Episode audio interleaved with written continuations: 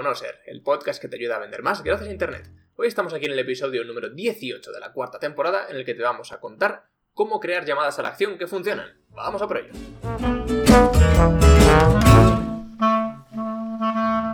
Ya estamos aquí, soy Jorge Reverte y estoy como siempre acompañado del gran Carlos Bazzanella. Hola, ¿qué tal? Bienvenido al episodio de hoy. Si es la primera vez que nos escuchas, gracias por venir. Y si no, hey, nos alegramos de volver a verte. Seguro que tus acciones de marketing digital hay un montón de canales, como publicaciones en el blog, en tus redes sociales, en tus landing pages. En todas ellas elaboras un copy fantástico que describe a la perfección los beneficios que tiene tu producto o servicio para tu cliente. Pero estoy seguro de que más de una vez se te olvida lo más importante para conseguir mover a tus clientes por el embudo de ventas, que es al final lo que queremos con cualquiera de las cosas que hacemos. ¿Sabes cómo detectamos que nuestros clientes se van moviendo por el embudo de ventas? Porque hacen acciones. ¿Y cómo conseguimos que hagan las acciones que queremos que hagan? Con llamadas a la acción. Súper sencillo, súper básico y suena lógico, pero muchas veces es algo tan básico que nos olvidamos de ello. Entonces, bueno, como su nombre indica, una llamada a la acción es una herramienta de marketing que nos ayuda a impulsar eh, al tráfico que visita nuestra página web o nuestras redes sociales y ve cualquier tipo de contenido nuestro a hacer acciones como realizar una, compra, eh, generar clientes potenciales, aumentar eh, la o pedir información sobre tu producto o servicio o ir a ver información sobre tu producto o servicio en una página concreta. Entonces, hoy vamos a darte los consejos que utilizamos nosotros y que creemos que son los mejores para conseguir crear llamadas a la acción o call to actions que te ayuden a cumplir tus objetivos. Así que vamos a por ello, Carlos. Cuéntanos, ¿qué ventajas o cómo podemos escribir un, un call to action mejor? Bueno, lo principal que podemos hacer es hacer una llamada a la acción orientada a las ventajas, beneficios o aportar valor. ¿Eh? ¿Por qué? Porque sencillamente nuestra llamada a la acción tiene que ofrecer algún tipo de beneficio al cliente, que es, básicamente lo, a lo, que, lo que siempre decimos, ¿no? De lo contrario, nadie va a hacer clic. Si no me ofreces algo que yo quiero, pues no entro. Así de sencillo. Vamos a aplicar, vamos a utilizar a Google como ejemplo. Hace 20 años el contenido de nuestra web no era tan importante para posicionarte como lo eran los enlaces que recibías. Pero actualmente uno de los factores que es más importante para Google es el valor que tú aportas a, tu cliente. ¿Y por qué Google está tan obsesionado por el valor que aportas en el contenido? Es sencillamente por sus usuarios, evidentemente. Porque la gente siempre quiere las mejores respuestas cuando utilizan Google. Y eso es la ventaja competitiva que tiene Google, porque dicen que es el mejor buscador, por eso, porque siempre encuentras lo que necesitas. Si Google deja de proporcionar las respuestas correctas, la gente va a tratar Bing, Yahoo o DuckDuckGo, un buscador que está muy de moda actualmente. Y entonces la mejor manera de retener a los usuarios, ¿cuál, es? Seguir haciendo las cosas bien, que es seguir aportando valor. Eso es lo que hace Google. Ahora, ¿qué podemos hacer nosotros? Hacer llamadas a la acción que evidentemente aporten valor. ¿Por qué? Porque si no aportas valor, la gente va a ir a otra web. Así de sencillo. No hace clic en tu llamada todo, a la acción. La, llamada a la acción tiene que, más que aportar valor, tiene que dejar claro qué valor vas a aportarle cuando haga clic. Yo creo que es la, clave ahí.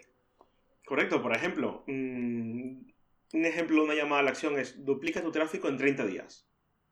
O adelgaza 5 kilos en una semana.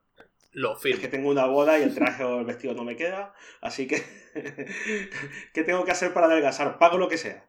Este, me descargo lo que sea. ¡Pum! ¿Vale? Porque es lo que necesito.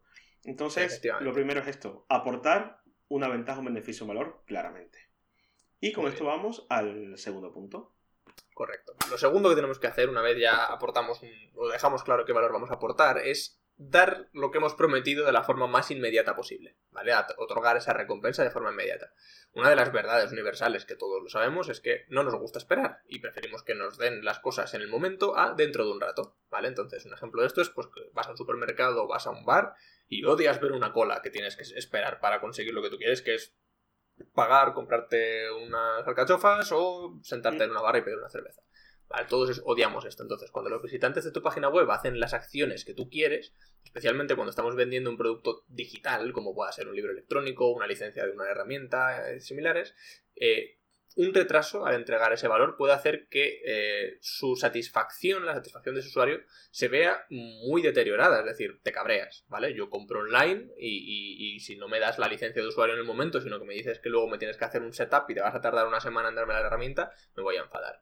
Vale, entonces, sin embargo, si hablamos de algo físico, como pues me he comprado una camiseta online, pues no espero que el producto aparezca de forma mágica en mis manos, ¿no? Sino que entiendo que, oye, que tienen que meterlo en una caja, lo tienen que meter en una camioneta, me tiene que llegar, pueden pasar dos días a una semana. Si pasa una semana me cabreo, si pasan dos días estoy bien. ¿Vale? Entonces. Además, eh, Amazon por- nos ha acostumbrado, Amazon nos nos ha malcriado a Nos ha malcriado, la palabra es que que nos ha malcriado. al, al día siguiente. ¿Eh? Exactamente. Sí, sí, lo de Amazon sí que parece teletransporte. Pero bueno, al final lo, lo importante es, es, entonces que los, las llamadas a la acción que hagas, ¿vale? Tienen no solo que tener una- un proceso de inmediatez por detrás, no solo tienes que ser rápido, sino que tienes que ser capaz de comunicar que va a ser rápido lo que el cliente va a obtener y cumplirlo. ¿De acuerdo? De forma que en los call to actions tenemos que llama- eh, añadir palabras que den a entender esto. Por ejemplo, descarga el ebook ahora. O escucha a tu artista favorito ya. ¿Vale? Este tipo de palabras que incitan y que te dan a entender que, oye, que es que vale, que voy a hacer clic y en cuanto haga clic lo voy a tener.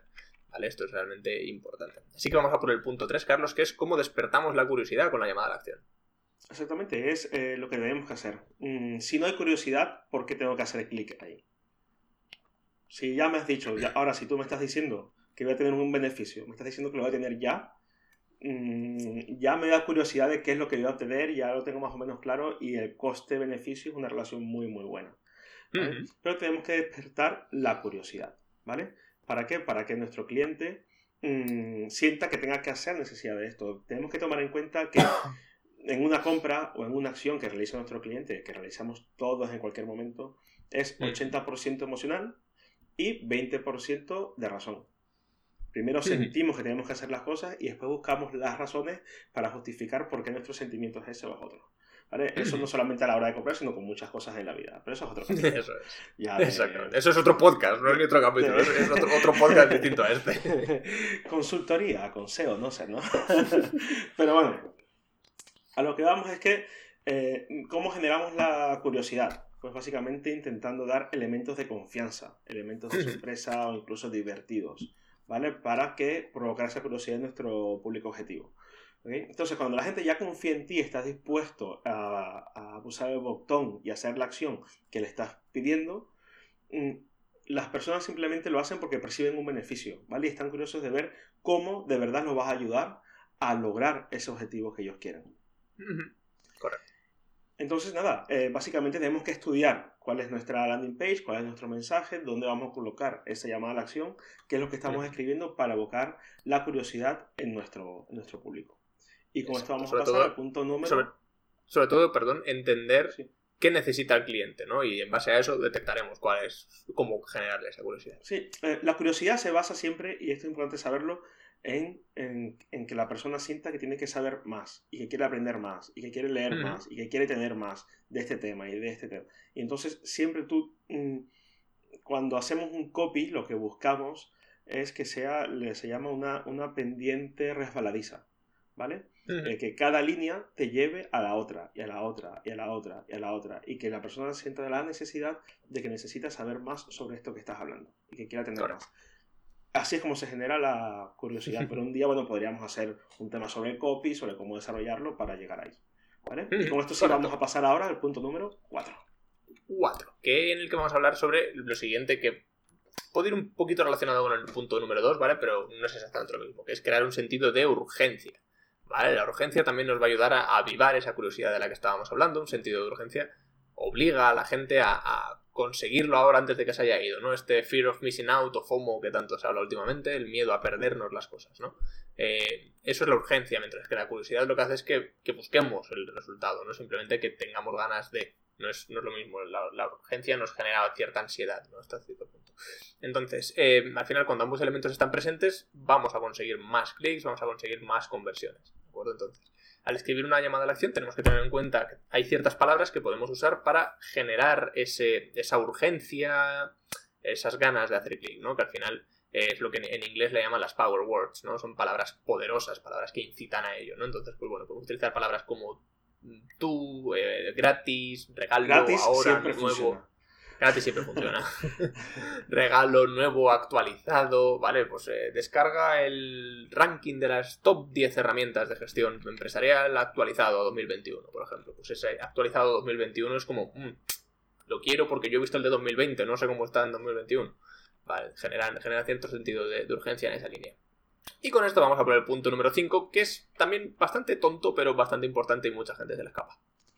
Es súper básico es hacer que destaque tu llamada a la acción. O sea, no hay nada peor pues. que ver una web donde hacen, intentan hacer una llamada a la acción y no sabes dónde encuentras la llamada a la acción. O está escondida en el texto, o está en el mismo color de todo, digamos que se difumina. ¿Por qué? Porque al, al señorito, la señorita que hace diseño, no le gusta ver un elemento eh, que se salga, ¿no? Del, de lo que un poco de odio, nota un poco de odio hacia los UX ahí. pues no, hay que hacer que destaque, que destaque. Y si rompe con el diseño, mejor, en mi opinión. ¿vale? Es lo que tiene que hacer. Tanto como usuario y como, y como persona de, de marketing. Hacer que destaque. si no haces que destaque, si no ve, en, Que, tiene que verse en un vistazo. Que tú solamente de, de mirar con el reojo, con el, la, la, parte fina del ojo, cuando tú ves la página, tienes que saber dónde tienes que hacer clic. Eso es hacer que algo destaque en un email. Si la, si, en, si la web es amarilla, ponlo en rojo, en grande, a tamaño 40 de fuente, que se vea bien que es un botón que hay que hacer clic. Porque si no, a la gente le puede pasar desapercibido y no saben qué hacer y se van. Y esto genera postazos de rebote, bajas conversiones, ese tipo de cosas. O, siempre, hablando siempre nosotros de, de, marcas que son poco conocidas, de pymes. Ahora, si eres, si eres Amazon, si eres eBay, si eres una marca que todo el mundo sabe dónde tiene que hacer clic, es distinto. Porque toda la gente está acostumbrada y sabe dónde tiene que ir. Pero cuando estamos hablando de páginas normales, de mortales, pues este, tenemos que romper con el diseño para que de verdad eh, nuestro cliente haga la acción que estamos buscando. ¿Vale? Y con esto, pues vamos a ir al punto número 6. Correcto, que es, vale, ya sabemos cómo crear las, los call to action, las llamadas a la acción ideales, ¿vale? Ahora lo importante es utilizarlas, utilizarlas siempre que podamos, las tenemos que utilizar. En cada ocasión que tengamos, al principio hablábamos de los muchos canales que utilizamos, ¿no? Pues tenemos que utilizarla en todos los que podamos, en nuestros sitios web, en nuestras campañas de correo electrónico, en nuestras redes sociales, incluso en Google, en el propio Google, ¿vale? En los metatítulos o metadescripciones que pongamos, debemos utilizar llamadas a la acción para incitar a la gente a hacer el clic en nuestros resultados. Vale, y esto es también básico, pero muy, muy, muy importante. Así que el resumen con el que os queremos dejar, el consejo de este, de este episodio, es que si quieres que tus usuarios hagan una acción, diles qué acción quieres que hagan. Es facilísimo. Es simplemente cuestión de eso, pero es algo que muchas veces se nos escapa. Y hasta aquí el episodio de hoy. Si es la primera. Eh, esperamos que te haya gustado, que, hayas que, hayas aprendido y sobre todo que te lo hayas pasado tan bien como nosotros.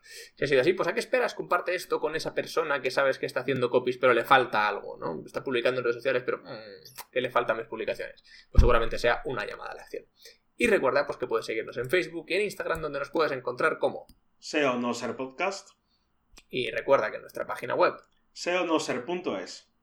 Podrás encontrar todos nuestros episodios con sus resúmenes, conclusiones y los enlaces originales de los que vamos a hablar en cada uno de ellos. Y recuerda, SEO o no SEO. Eh, ahí, ahí la, cuestión. la cuestión. Nos vemos la próxima semana. Pronto. Hasta luego.